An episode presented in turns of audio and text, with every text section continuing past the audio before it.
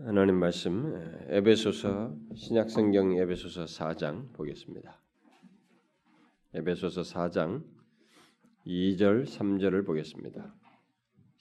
313페이지 신약성경 313페이지 에베소 4장 2절 3절 1절부터 3절까지 함께 읽어봅시다. 시작.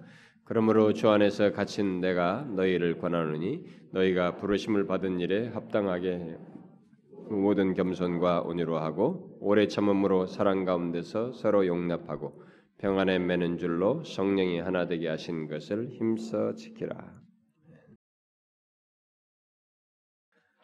모든 겸손과 온유로 하고 오래 참음으로 사랑 가운데서 서로 용납하고 평안에 매는 줄로 성령이 하나 되게 하신 것을 힘써 지키라. 우리는 지금 이 교회 우리가 생각하는 것보다 더 훨씬 신비롭고 놀라운 계시의 말씀을 담고 있는 어, 교회에 대해서 살피고 있습니다. 특별히 그리스도의 몸으로서 교회를 말하고 있는 것들을 어, 것을 살피고 있습니다. 어, 그래서 지난 시간은 우리가 그리스도의 몸인 교회 지체자들이 곧 그리스도인들이 다른 지체들을 향해서 갖는 활동과 생활에 대해서 살폈습니다. 우리가 그리스도의 몸 안에 있을 때 몸의 각 지체, 심장, 다리, 뭐 각각 부분이 지체로 있듯이 우리들이 그리스도 몸 안에 각 지체로서 있으면서 활동, 움직임이 있단 말입니다. 근데 그 움직임은 성격이 하나님을 향한 움직임이 있고 다른 지체를 향한 움직임이 있고 또 세상을 향한 움직임이 있다라고 굳이 나누어서 설명하면 그렇게 있다고 하면서 하나님을 향한 활동에 대해서는 어, 이미 이 얘기를 했습니다. 예배나 이런 말씀으로 사는 이런 것들을 그다음에 이제 다른 지체들을 향해서 갖는 활동에 대해서 우리가 지금 살피면서 먼저 어, 겸손으로 행하는 것이 지체로서 다른 지체를 향한 활동이다.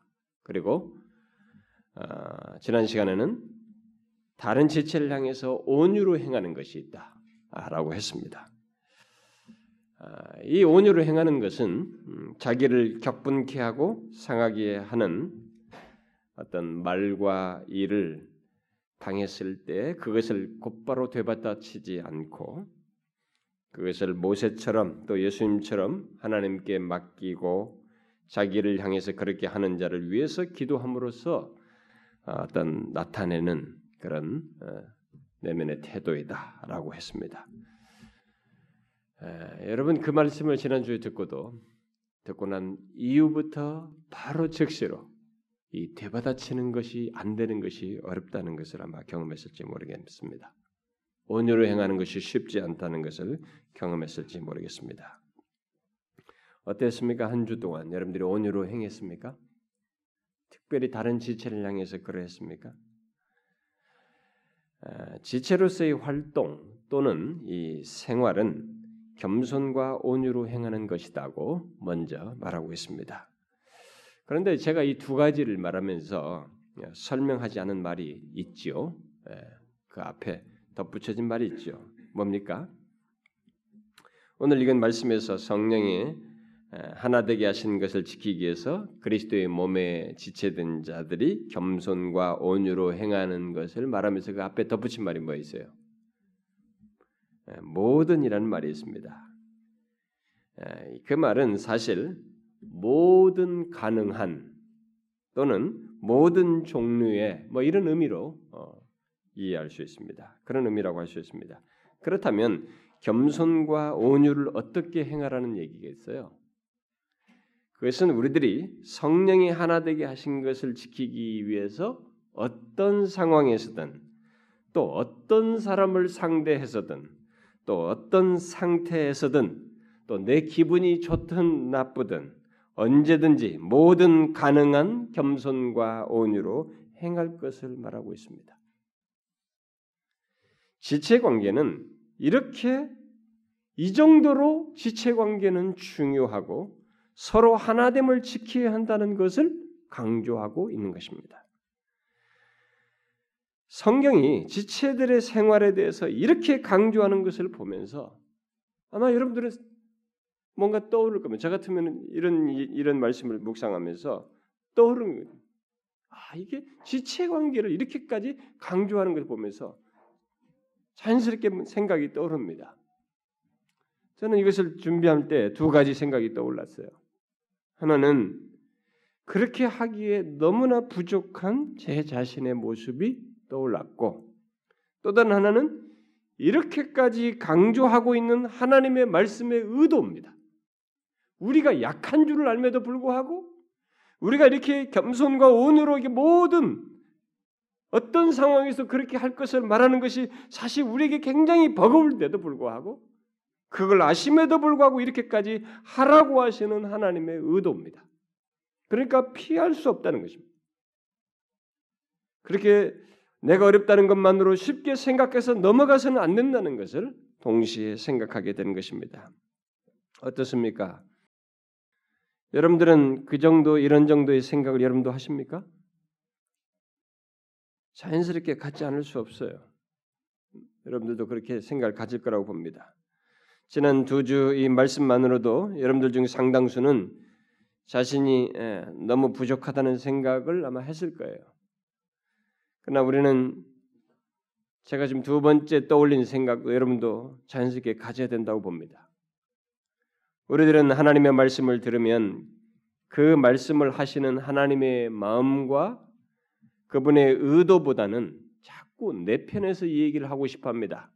나는 할 수 없고 나는 힘들고 내 형편은 이렇고 내 기질은 어떻고 나는 원래 이런 사람이고 뭐 어쩌고 저쩌고 하면서 현실 속에 적응할 수 없다는 식의 자꾸 내 편에서 얘기를 하고 싶어 합니다.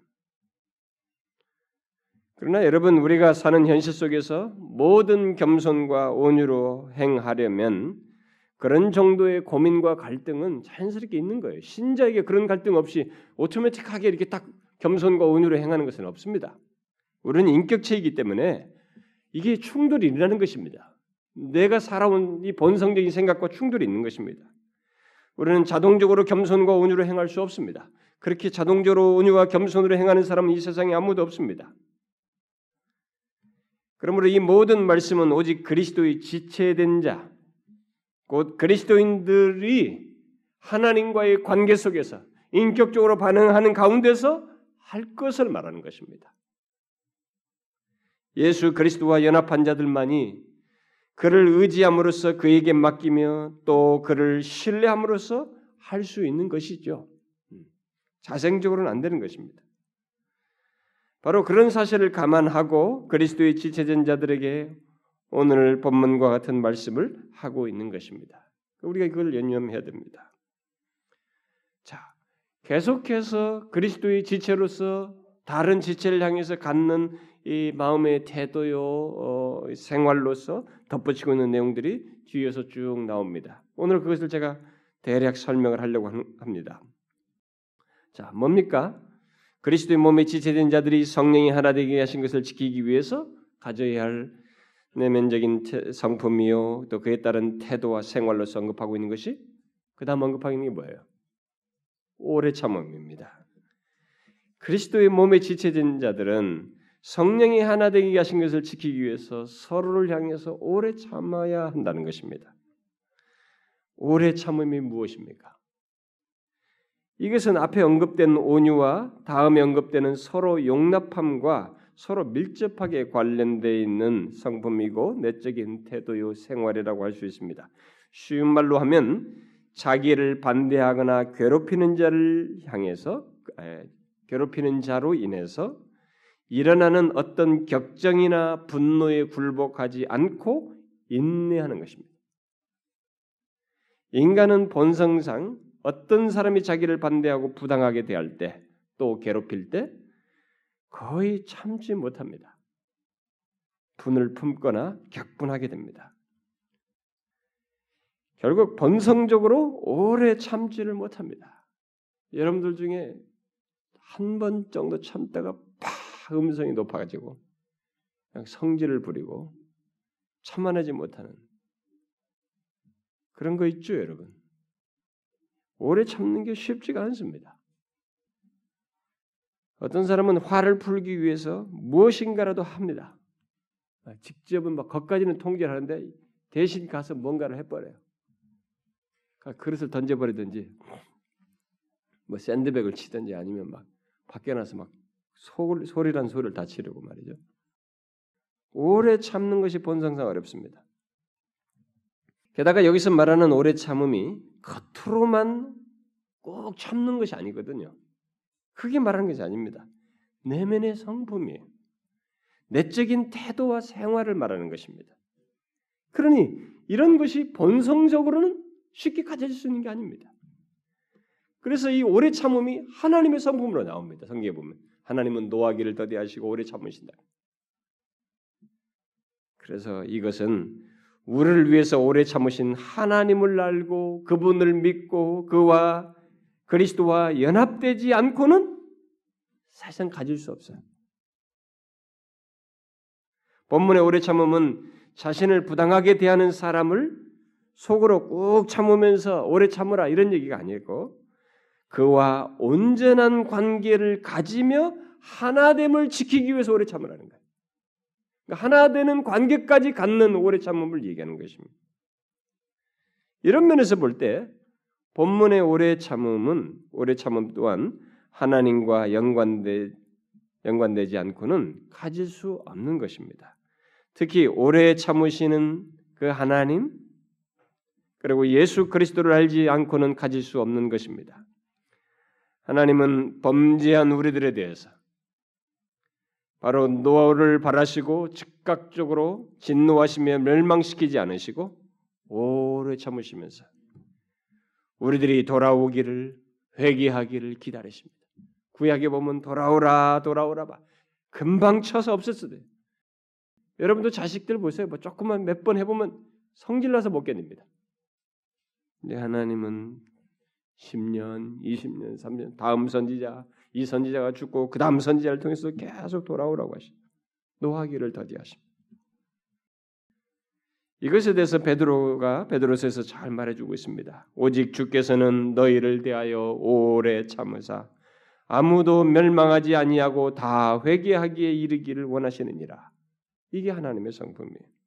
하나님은 자신을 향하여 죄를 짓는 자들을 향하여 사랑의 마음을 가지고 또 적극적인 기대와 소원을 가지고 오래 참으시는 분이십니다. 오래 참으면 바로 이런 것을 두고 말하는 것입니다. 그냥 억지로 참는 것이 아니라 자기에게 부당하게 대하는 그 사람의 회개를 기대하면서 돌아오기를 기대하면서 또 그와의 온전한 관계를 갖기를 소원하는 마음을 가지고 있는 거예요. 이 오래 참음이 완전히 성격이 다른 것입니다. 성경에서 말한 것이. 하나님의 아들 예수 그리스도께서 육신을 입고 오셔서 보이신 것도 바로 그것입니다. 그는 죄인들을 구원하시기 위해서 오래 참으심으로 죄인들을 대하셨습니다. 게다가 자신이 사랑하는 제자였던 이 베드로가 결국 자기를 저주하며 부인했음에도 불구하고 주님은 오래 참으심으로 그를 기다렸어요. 심지어 주님은 자신을 배신한 배신한 마음을 가지고 자기를 대했던 이 가룟 유다에게도 오래 참으십니다. 계속 권면하시죠. 우리는 그 장면을 최후의 만찬에서 보게 됩니다. 다 하셨어요. 이미 배신하기 1년 전부터 우리 중에 하나는 마귀다 그랬습니다. 다 하시고 있으면 계속 놓고 하신 거죠. 또 우리는 주님께서 바울에게도 오래 참으신 것을 잘 알고 있습니다. 바울은 예수 믿는 자들을 대적하여 핍박하고 마침내 그들을 죽이는 데까지 동참하신 것을 다 알고 계셨습니다. 그런데 그 가운데서 그의 구원을 위하셔서 오래 참으셨습니다. 바울이 되기 전에 사울의 그 같은 행동은 바로 주님 자신을 향한 행동이었음을 불구하고 주님은 다 자기를 향한 것인 줄 알면서도 그에 대해서 오래 참으셨습니다. 후에 그런 사실을 깨달은 바울이 디모데서에서 이렇게 기록하지 않습니까? 미쁘다 모든 사람이 받을 만한 이 말이요. 그리스도 예수께서 죄인을 구원하시려고 세상에 임하셨다 하였도다. 죄인 중에 내가 괴순이라. 그러나 내가 극류를 입은 까닭은 예수 그리스도께서 내게 먼저 일체 오래 참으심을 보이사 후에 주를 믿어 영생 얻는 자들에게 본이 되게 하려 하십니다. 일체 오래 참으셨다는 버려져서 멸망해야 마땅한 자기를 하나님께서 긍휼을 베푸신 것은 먼저 오래 참으셨기 때문이다. 우리는 오래 참음이 무엇인지 곧 내게 피부로 와닿게 하는 그 오래 참음을 예수 그리스도에게서 보게 됩니다. 우리 그리스도인들에게 있어야 하는 오래 참음은 바로 그 예수 그리스도에게서 기인하는 것입니다. 그 죄인이었던 나를 위하여 일체 오래 참으신 주님으로부터 이 오래 참음이 기인하는 것이죠. 그러니까 믿는 자들은 예수 믿는 자들은 자신을 구원하기 위해서 오래 참으신 주님을 통해서 오래 참음이 무엇인지를 알게 되고 결국 소유하게 된다는 것입니다. 오늘 본문에서 그리스도의 지체된 자들에게 곧 그리스도인들에게 오래 참음을 말한 것은 바로 그런 전제 속에서 말하는 것입니다. 그러므로 오래 참는 것이 설사 쉽지 않다 할지라도 우리는 우리들에 대해서 먼저 오래 참으신 주님을 생각해야 됩니다. 나 같은 자를 향해서 오래 참으신 주님을 생각해야 됩니다. 그것을 생각하면서 우리는 우리를 힘들게 하는 자들에 대한 그들에 대해서 앞에서 말한 대로 회개하며 돌아오기를 기대하며 온전한 관계를 갖기를 기대하는 마음으로 참아야 된다는 거예요. 오래 참아야 된다는 것입니다. 여러분 어떻습니까? 여러분은 그러하십니까? 오늘날 우리 교회 안에서 옛날에는 겉으로 드러내는 것을 좀 절제까지 됐습니다. 이제는 교회 안에서 맞받아져요. 교회 안에 충돌들이 많습니다. 교회가 무엇인지를 모르는 것입니다. 자기 개인 구원은 계속 얘기하면서 이 구원의 나타남에 대해서는 알지 못하는 아주 모순된 모습을 보이고 있습니다. 우리가 오래 참는 과정에서 답답할 수 있습니다. 억울할 수 있어요. 그러나 온유로 행할 때와 마찬가지로 하나님께 자신의 상황과 문제를 맡기고 도와주시기를 구하십니다. 주께서 여기서도 우리를 도우십니다. 이것이 지체로서의 생활이에요. 삶이고 활동입니다. 이 오래 참음을 지체로서 가지십시오. 우리가 서로에 대해서 가야 합니다. 어렵습니다. 진짜 저도 정말 어려운 것 중에 이거 하나입니다. 제가 여러분들이 종종 고백 성질 급하다 말하듯이 아, 어떤 때는 짜증이 나서 못겠는다. 그러니까 목사가 그랬다 한 번만 그러면 뭐 여러분들은 금방 또 상처 받잖아요. 또뭐 인간으로 봐주는 게 아니라 거의 무슨 저 사람은 절대 그러지 않아야 할 사람 하니까 어디 풀 데가 없습니다. 벽에다 머리 박을 수도 없고 말이지. 근데 한 가닥 소망은요. 기도하면서 주님 생각하면 꺾여요. 그 힘든 것이 그냥 녹아져 버립니다. 그 하나는 참 신기합니다. 오래 참을 수 없을 것 같은 것이 기도하면서 그 문제를 내놓고 주께서 나를 대하신 것, 나 같은 자를 선대하신 것을 생각하면 진짜 녹아져 버립니다. 우리는 주님 생각하면서 그리해야 됩니다. 그런데 본문은 오래 참는 것에서 멈추지 않고 그리스도의 몸에 지체된 자들이 성령이 하나 되게 하신 것을 지키기 위해서 서로를 향해서 갖는 또 다른 태도와 생활을 말하고 있죠. 뭡니까? 서로 용납하는 것을 말하고 있습니다. 서로 용납한다는 것은 어원적으로 말하면 굳게 견긴다는, 굳게 견딘다는 말입니다. 다시 말해서 어떤 일로 인해서 곧 자기를 해치는 일로 인해서 흔들리지 아니하고 자신을 곧바로 세워서 굳게 참는다 그런 의미예요.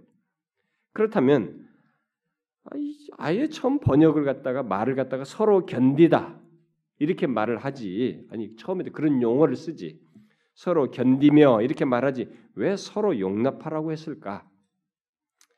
그것은 견딘다는 말에 서로라는 말을 덧붙이 덧붙이고 있다는 이 사실과 함께 또 그 앞에 사랑 안에서라는 말이 시사하듯이 단순하게 견디는 것을 말하고 싶지 않은 것입니다. 단순하게 견디는 것을 넘어서서 자신을 해하는 일에 일이 있음에도 불구하고 상대를 받아들이는 것을 내포하고 싶어서 그것을 말하고 싶어서 그런 것입니다.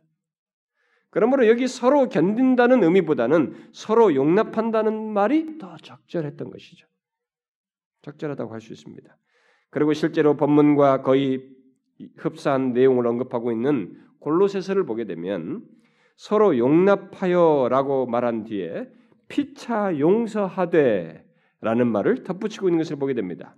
그것은 여기 견딘다, 용납한다는 말이 용서하는 것과 밀접하게 관련되어 있다는 것을 시사해 주고 있는 것입니다. 무슨 말인지 아시겠어요? 정리하면은 여기 서로 용납한다는 말은 나를 상하게 하고 부당하게 대하는 것으로 인해서 흔들리지 않고 잘 견디어내는 것을 말하는데 그 견딤은 나 자신만을 지키고 보호하고 보호하기 위한 견딤이 아니라 나만을 위한 견딤이 아니라 상대를 받아들이고 용서하는 견딤이라는 거예요. 오늘 본문에 서로 용납하고라는 말 앞에 사랑 안에서라는 말을 덧붙이고 있는 것도 바로 그런 의미를 강조하고 있는 것입니다. 그리스도의 지체들은 이런 용납과 견딤을 서로 서로 해야 한다는 것입니다.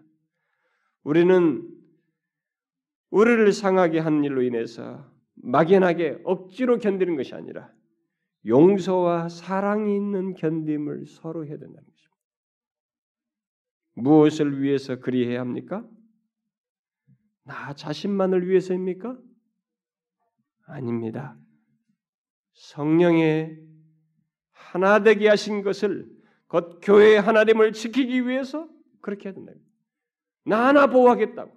나만 참으면 되지. 나 하나 생각하고 그럴 것이 아니라 성령의 하나 되신 이 교회를 그리스도의 몸인 교회를 견고히 세우기 위해서 그리하라는 거예요. 그리스도인들이 성령의 하나 되게 하신 것을 지키는 일은 바로 이와 같은 인격적인 태도와 활동을 포함하고 그런 것 속에서 있다는 것을 말해주고 있습니다. 우리는 자신을 상하게 한 어떤 일이나 그렇게 한 사람에게 온유로 행하고 오래 참을 뿐만 아니라 그를 받아들이고 용서하는 일을 서로 함으로써 성령이 하나 되게 하신 것을 힘써 지켜야 하는 사람들이다라는 것이 그렇게 하도록 부름받았다라는 것입니다. 그것이 그리스도의 지체로서 부름받은 자의 합당한 삶이다. 부름에 합당한 삶이다라고 말하는 것입니다. 여러분 중에 혹시 나를 상하게 하고 해한 자를 하, 그래도 어렵습니다. 그거 어떻게 그렇게 할 수 있습니까? 어? 몰라서 그렇습니다. 얼마나 저쪽이 저한테 진짜 심하게 했는지 모르시고 하는 얘기입니다. 어떻게 그를 용납할 수 있습니까? 그 사람의 죄를 어떻게 제가 용서하며 사랑 안에서 품으라는 것입니까? 그냥 침묵하고 참으라면 내 것까지는 하겠습니다. 그런데 뭐 사랑 안에서 용납하라는 거 저는 할 수 없어요. 저는 못 합니다. 이렇게 말하는 사람이 있어요? 어떤 사람은 조금 지혜로운 듯 해가지고 아예 그런 일을 당하지 않으려고 아예 다른 지체들과의 관계를 기피해. 교제를 기피해. 나 그런 거 당하는 거 감당하기 힘들어. 그래 나는 사람들에게 교회 가도 멀리 이렇게 교제를 기피하고 소위 소위 교회에 깊이 두려 들어오는 걸 두려워해요. 그런 사람들이 다 교회가 뭔지를 모르는 것입니다. 네? 뭐 개인 구원 어떻고 또 그것밖에 모르는 거예요. 구원받은 자의 삶이 교회로부터 드러나는 이 모든 것을 하나도 모르는 것입니다. 모순된 신앙이. 잘 생각해야 됩니다. 그렇게 말하기 전에 바로 그런 대상인 우리를 하나님께서 오래 참고 그것도 죄 있는 누구가 아니에요. 거룩하신 하나님이 자신의 목숨을 내어주면서 우리에게 다가오셨어요. 저는 거기서 무너집니다. 저같이 추하고 악하고 본성적으로 대책이 없는 자를 향해서 하나님 편에서 모든 일을 행하시고 다가오셨다는 것이 믿겨지지가 않고 말할 수 없는 은혜로 여겨져서 모든 나의 전제가 나의 이 문턱이 무너집니다. 본문과 유사한 내용을 담고 있는 골로새서를 보면 이렇게 말하고 있습니다. 그러므로 너희는 겸손과 온유와 오래 참음을 옷 입고 누가 누구에게 불만이 있거든 서로 용납하여 피차 용서하되 라고 말한 뒤에 이런 말을 곧바로 덧붙입니다. 주께서 너희를 용서하신 것 같이 너희도 그리하고 이 모든 것 위에 사랑을 더하라. 무엇입니까? 우리들이 서로 용납하고 용서, 용서하는 것은 주께서 우리를 용서하신 것을 따라서 하는 것이어야 한다는 거예요. 다시 말해서 주님의 용서를 받아서 그리스도의 몸에 지체된 자는 나는 용서할 수 없어요. 나는 저 사람을 용납할 수 없어요 라고 말해서는 안 된다는 것입니다. 말할 수 없다는 것입니다. 또 그런 것이 두려워서 기피해서도 안 된다는 것입니다. 특히 다른 그리스도인들에 대해서 그런 식으로 말하는 것은 나는 내가 죄 용서함 받은 자인지 알 수 없어요 라고 말하는 것과 다를 바 없는 것입니다. 또 나는 죄 용서 받았는지도 또 다른 사람을 용서할 수 그것을 확증할 그럴 수도 나는 없습니다. 나는 그런 그런 걸 잘 모릅니다라고 자신의 용서를 부정하는 것이 되는 것입니다. 그것은 그리스도의 구속의 은혜, 제 용서받는 은혜를 부정하는 것입니다. 아니 그리스도의 지체로서 도저히 살 수 없다고 스스로 고백하는 것이 되는 것입니다. 여러분 우리는 나의 개인적인 감정이나 자존심만을 생각해서는 안 되는 것입니다. 그것에 앞서서 서로를 용납해야만 하는 그 이유와 근거를 가지고 있습니다. 예수 그리스도 안에서 나를 위해서 일체 자존심을 내세우지 아니하시고 십자가를 지신 예수 그리스도 그렇게 하시면서까지 나의 죄를 용서하신 그리스도 안에서 우리는 용서해야 되는 것입니다. 그분을 생각함으로써 용납해야 되는 것입니다. 다른 거 없어요. 좀메가드 목사는 그리스도의 용서 문제에 대해서 말하면서 이렇게 덧붙였어요. 당신이 어떤 사람을 용서하지 않는다면 당신은 당신 속에 암을 가지고 있는 것입니다. 용서하지 않는다면 당신 속에 암을 가지고 있다는 거예요. 나는 용서하지 않는 마음이 비극을 낳을 수 있다고 믿습니다. 나는 몸이 영혼의 병 때문에 또 용서하지 않는 마음을 갖고 있기 때문에 죽게 된 사람들이 많이 있다고 생각합니다. 죄의식은 영혼의 질병 가운데 가장 심각한 것입니다. 그런 죄의식과 용서하지 않는 마음은 씁쓸한 감정을 만들어냅니다. 당신이 매일마다 주께서 용서를 받고 또 주님과 깨끗하고 달콤한 교제를 유지하게 될, 하게 된, 하기 원한다면 당신은 다른 사람들에게 용서하는 마음을 가져야 합니다. 당신이 어떻게 사람을 용서하지 않을 수 있습니까? 용서하지 않는다면 그렇게 하는 당신은 도대체 누구입니까? 그리스도인으로서 말할 수 없다는 것입니다. 주님으로부터 죄 용서를 받은 자는 곧 그리스도의 지체된 자는 서로 용서 용납하는 생활을 갖지 않는 것이 더 어렵다는 거예요. 그걸 부정하기가 더 힘들다는 것입니다. 그렇습니다. 그리스도의 몸의 지체는 서로 용납하는 것이 자연스러운 거예요. 우리가 가야 할 방향이 이제 새로운 본성인 것입니다. 왜냐하면 그리스도의 몸 안에 각각 지체로 엮여 있고 하나됨을 힘써 지켜야 하는 자들로서 존재하기 때문에 그렇습니다. 우리는 본문에서 말하는 지체의 이 같은 내적인 태도와 생활을 그저 그렇게 했으면 좋겠다라고 하는 희망상조로 생각해서는 안 됩니다. 여러분 오늘 본문에 보시면 이 문제를 얼마나 중요하게 여기고 있는지를 보게 됩니다. 성령이 하나 되게 하신 것을 지키기 위해서 지체들이 서로를 향해서 갖는 태도와 생활로서 함께 언급하고 있는 것입니다. 그 내용들이 뒤에 나오는 모든 내용들이 다 중대한 용어들이에요. 성경에서 아주 핵심적인 용어들이 여기 성령이 하나 되기 힘써 지키는 것과 다 나오고 있습니다. 뒤에 덧붙여진 말도 있잖아요. 사랑, 평안 또는 화평 이런 용어까지 여기 다 나오고 있습니다. 그야말로 성경에서 그리스도인의 이런 성품과 삶 열매로서 말하는 중대한 내용들, 최고의 내용들이 다 나오고 있습니다. 오늘 본문은 사랑 안에서 서로 용납하라고 말하고 있습니다만 골로새서는 이 모든 것 위에 사랑을 더하라 그렇게 말함으로써 지체들의 생활이 지금까지 말한 것에서 끝나지 않고 가장 크고 중요하고 영원토록 우리를 통해서 나타나야 할 마음과 태도인 사랑을 함께 언급하고 있습니다. 사랑. 기독교는 사랑을 빼고는 아무것도 말할 수 없습니다. 하나님의 사랑, 하나님이 사랑이시고 그가 우리를 사랑하사 독생자를 보내셨고 우리 죄를 사하셨고 그 사랑받은 자에게 서로 사랑하라고 말씀하신 그래서 사랑을 빼고는 말할 수 없는 종교가 기독교예요. 그것도 아가페 사랑. 저는 이미 이 부분에 대해서 사랑에 대해서 요한일서 강의에서 또 기회가 있을 때마다 수없이 많이 전했습니다. 그러나 교회 안에 이 많은 사람들이 사랑이라는 말이 사실 무디어 있습니다. 식상해 있습니다.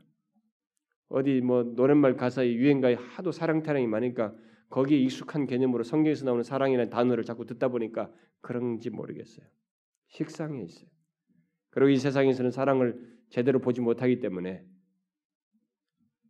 나만 생각하는 이익이만 있지 이런 사랑을 보지 못하기 때문에 거부감도 있습니다. 이제는 식상할 뿐만 아니라 거부감까지 있어요. 심지어 이들이 말하는 모든 사랑은 왜곡되어 있습니다. 그러나 여러분 일단 신자로서 사랑을 갖지 않고 사랑을 깊이 하고는 살 수 없어요. 사랑을 갖지 않는 사람은 그리스도인일 수 없습니다. 요한일서를 읽어보십시오. 그건 그리스도인일 수 없어요. 그리스도의 몸의 지체로서의 삶을 아예 살 수가 없습니다.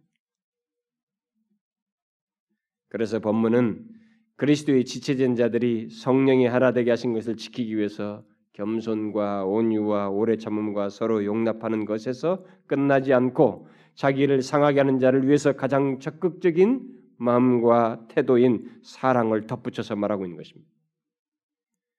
이리하여 그리스도의 교체가 아니 그리스도의 교회가 성령이 하나 되게 하신 것을 힘써 지키는 문제를 말하는 가운데 최고의 성품, 마음, 태도, 생활들을 다 거론하고 있습니다. 겸손, 온유, 오래 참음, 서로 용납함, 사랑, 그리고 더 덧붙이죠. 뭡니까?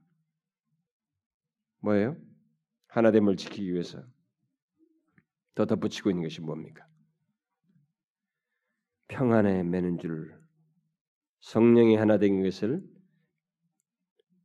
평안에 매는 줄로 힘써 지킬 것을 말하고 있습니다. 평안에 매는 줄에 대해서 말하고 있습니다.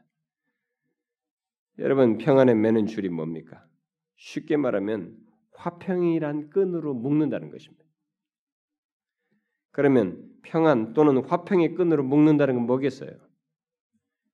이것은 관계 속에서 어떤 어려움과 문제가 생겨서 힘들어질 때, 힘들어할 때 그것을 그냥 놔두지 않고 화평, 평화, 평화를 능동적으로 만드는 것을 말합니다. 바로 그리스도의 지체된 자들은 성령이 하나 된 것을 힘써 지키기 위해서 평화를 능동적으로 만드는 태도와 생활을 갖는다는 것, 가지한다는 것입니다.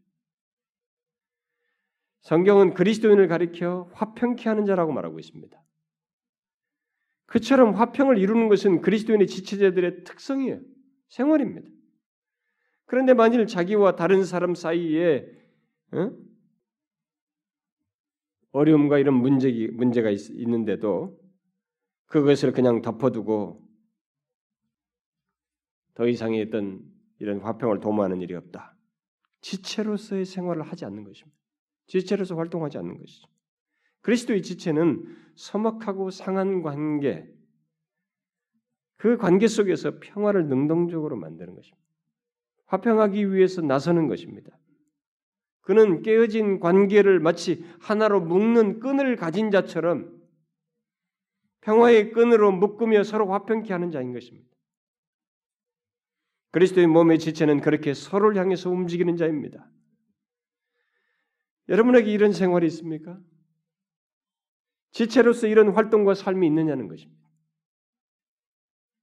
저는 교회 안에서 평안의 끈으로 묶는 이런 사람들도 봅니다. 예? 이렇게 서로 관계가 어려운 그런 사람들에 대해서 어떤 사람은 정말 그걸 묶어요. 제가 볼 때, 아, 참, 저 사람 반대편이, 어? 오히려 좀 바르지 못한 것 같은데, 그 관계 힘든 것 때문에 이쪽에서 평안의 끈을 진짜 묶어요. 그렇게 하는 사람도 봅니다. 근데 반대로 평안의 끈으로 묶는 대신에 교묘하게 자기의 옳은만을 주장하면서 화평을 위해 나서지 않는 사람들도 제법 봅니다. 보아왔어요. 지금까지 교회 생활하면서. 이런 사람들의 주장은 보통 어떻게 옳은 것을 꺾으면서 평화를 구할 수 있고 사랑할 수 있겠느냐라는 주장을 보통 합니다.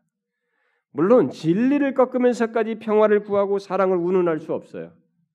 왜냐하면 기독교의 평화와 사랑은 진리 안에서의 평화이고 사랑이기 때문에 그렇습니다. 그러나 문제는 그 사람이 붙들고 있는 것이 진리 진짜로 진리고 옳은가라는 거예요. 항상 이 문제가 그리스도인들 사이에서 교묘하게 오해되고 있는 것입니다.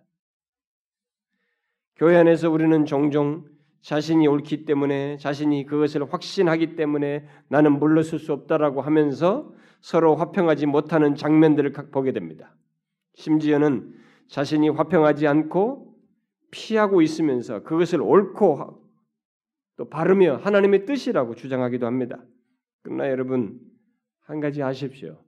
만일 어떤 사람이 여러분이 교회 안에서 자신이 옳다고 하며 확신하고 있는 생각이나 행동이 일단 교회 안에서 평화를 깨뜨리고 있다면 그것도 한 명이 아니라 여러 사람에게 공통적으로 평화를 깨뜨리고 있다면 그 사람은 옳은 게 아니에요. 옳은 게 아닙니다. 진리에서 빗나간 것도 아니고 교리적으로 문제가 있는 것도 아닌데 그 관계 속에서 평화를 깨뜨리고 있다면 그 사람의 생각과 주장과 확신은 자기중심적인 것입니다. 공동체의 평화를 깨뜨리고 결국 성령이 하나 되게 것을 손상시키는 주장과 확신은 스스로 생각에 아무리 옳고 진리라 할지라도 그것은 자기 생각이에요. 고집 부리는 것입니다. 우리는 이것을 항상 조심해야 합니다. 기독교의 정통한 진리를 알고 있다고 하는 사람들이 쉽게 빠지는 잘못이 이거예요. 여러분 진리는 평안과 사랑을 함께 동반하고 그리스도의 교회를 어찌하든지 세웁니다. 다시 말해서 진리는 성령이 하나 되게 하신 것을 지키도록 돕는 역할을 한다는 것입니다. 그러므로 우리는 나만의 옳음과 확신을 운운하면서 서로 사이 화평하지 못하고 성령이 하나 되게 하신 것을 손상시키는 어리석은 자가 되지 말아야 됩니다. 특히 우리 교회는 이 문제를 잘 기억해야 됩니다. 뭔가 옳은 것이 있다는 것, 옳은 걸 안다, 배운다는 것, 그것을 가지고 손상시키는 것을 대수롭지 않게 여기는 이런 일을 해서는 안 되는 것입니다. 화평과 사랑이 없는 진리는 죽은 진리예요. 성경이 말한 진리가 아닙니다. 그러므로 여러분 화평과 사랑이 없는 자신만의 옳음과 확신에 빠지지 않도록 유의하셔야 됩니다. 그리스도의 몸의 지체는 우리의 모든 것을 통해서 곧 우리가 알고 소유한 진리, 우리의 성품, 삶을 통해서 이루어야 할 것이 있는데 그것은 일차적으로 성령이 하나 되게 하신 것을 힘써 지킴으로써 머리 대신 그리스도를 높이는 것입니다. 그의 영광을 드리는 것입니다. 우리는 모든 겸손과 온유와 오래 참음과 사랑 안에서 서로 용납함과 평안의 끈으로 다른 지체들을 묶음으로써 성령이 하나 되게 하신 것을 힘써 지키는 그런 사람들로 부름받은 것입니다. 그게 신자예요. 그리스도의 교회에 속한 지체입니다. 다른 지체들을 향한 우리의 그 같은 활동은 교회를 한 몸으로서 움직이게 하는 우리가 모두 공통적으로 가져야 할 모습입니다. 지금 이런 내용들이 야, 다 어렵다. 그렇게 여겨질 수 있습니다. 예수 그리스도를 빼고 생각하면 어렵습니다. 그러나 나를 위해서 오래 참으시고 겸손하셨고 온유하셨고 용납하시고 용서하셨던 주님 생각하면 어렵지 않습니다. 여러분 다른 지체들은 교회 안에서 만나서 같이 주님 교회를 세워가는 다른 지체들은 여러분들이 결혼해서 사는 부부보다도 여러분이 낳은 자식보다도 부모보다도 더 오랫동안 묶인 관계예요. 그걸 아셔야 됩니다. 제가 누누이 얘기합니다. 교회 관계는 여러분들이 그렇게 사랑해서 한 몸 붙여서 살고 있는 부부조차도 이 관계마보다 길지 않을 수 있어요. 그렇기 때문에 이 땅에서부터 주님께서 가르치는 것입니다.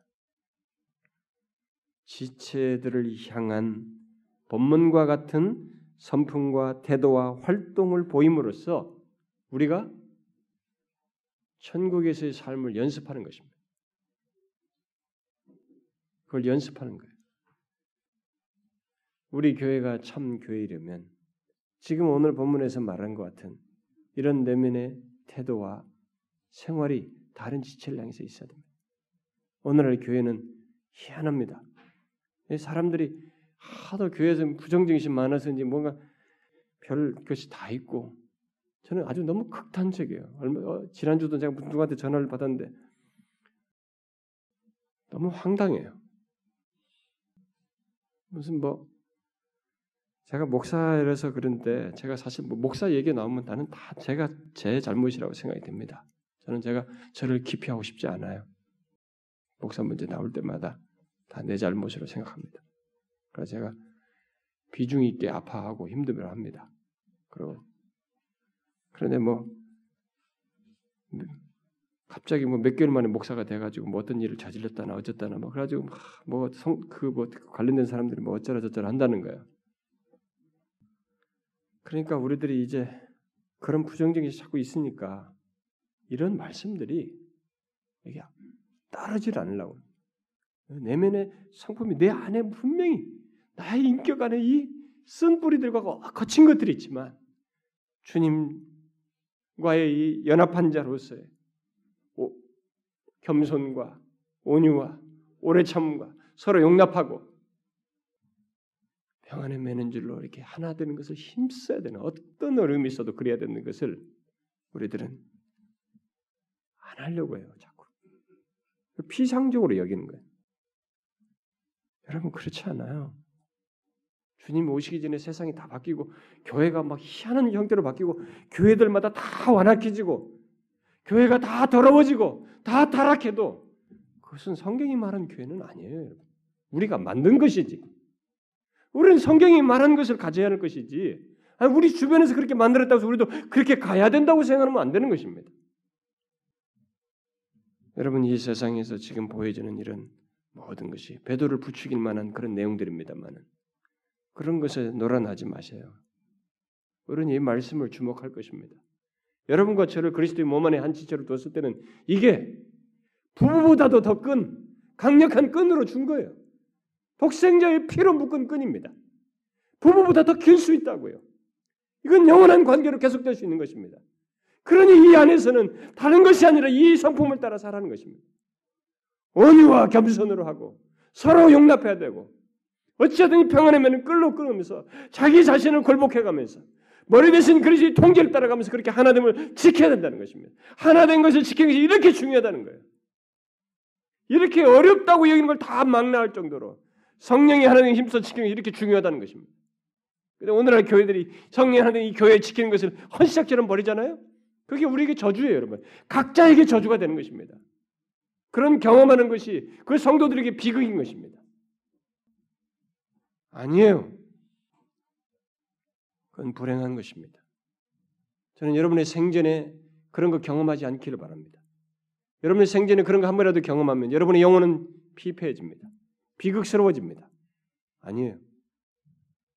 우리는 어찌하든 내 자신이 이 말씀대로 함으로써 성령이 하나 되게 하시는 힘써 지키는 그래서 우리 안에서 역사하시는 머리 대신 그리스도의 통치 안에서 그분의 은혜 안에서 살아가는 것을 그것이 얼마나 복된지를 이 세상이 줄 수 없는 것들을 소유한다는 것을 알고 살아야 합니다. 그게 기독교예요, 여러분. 어디서 주소들은 이상은 그런 이야기거리를 가지고 기독교가 그런 양 말하지 마세요. 그런 얘기는 입에도 담지 말라고요. 그건 우리 얘기가 아닙니다. 하나님의 계시된 말씀을 따라서 우리가 담고 따라할 것은 여기 있습니다. 이 말씀을 쫓아서 하는 것이에요. 사랑하는 지체 여러분, 우리가 참된 교회를 추구하면서 이런 교회에 대해서 살피고 있는데 그거 희망상으로 되는 거 아닙니다. 지체인 우리 각자가 이 말씀처럼 해야만이 되는 것이에요. 우리 모두가 머리 대신 그분의 다스림 아래서 그의 피로 묶인 것에 대한 소중함을 기억하고 성령의 하나님 것을 힘써 지키기 위해서 모든 겸손과 온유와 오래 참음과 서로 용납하고 사랑 안에서 서로 용납하고 평안을 매는 줄로 힘써 지키는 그런 공동체가 되자는 것입니다. 여러분과 제 각자가 그런 사람이 되자는 것입니다. 그러길 바랍니다. 기도합시다. 하나님 아버지, 너무 자격이 없고 본성적으로 보면 주님의 성품 같은 데는 미칠 수도 없고 드러낼 수도 없었던 우리들을 하나님 편에서 값없이 은혜로 우리를 부르사 그리스도의 몸에 지체를 두시고 우리와 연합한 가운데 이런 주님의 성품들을 가질 수 있게 하시고 드러낼 수 있게 해주신 것 감사합니다.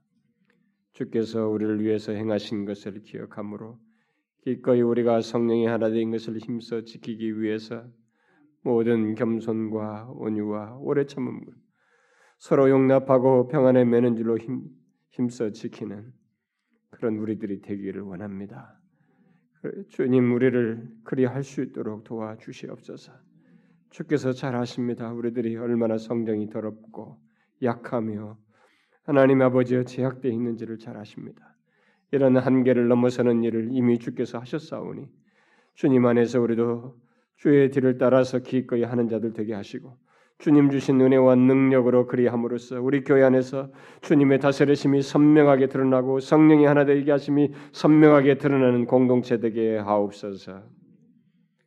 각 사람을 그렇게 주께서 역사하심으로써 한 사람 한 사람이 참여하는 가운데 엮이어서 성령의 하나 되게 하심 힘써 지키는 그런 공동체 되게 하옵소서. 예수 그리스도의 이름으로 기도하옵나이다. 아멘.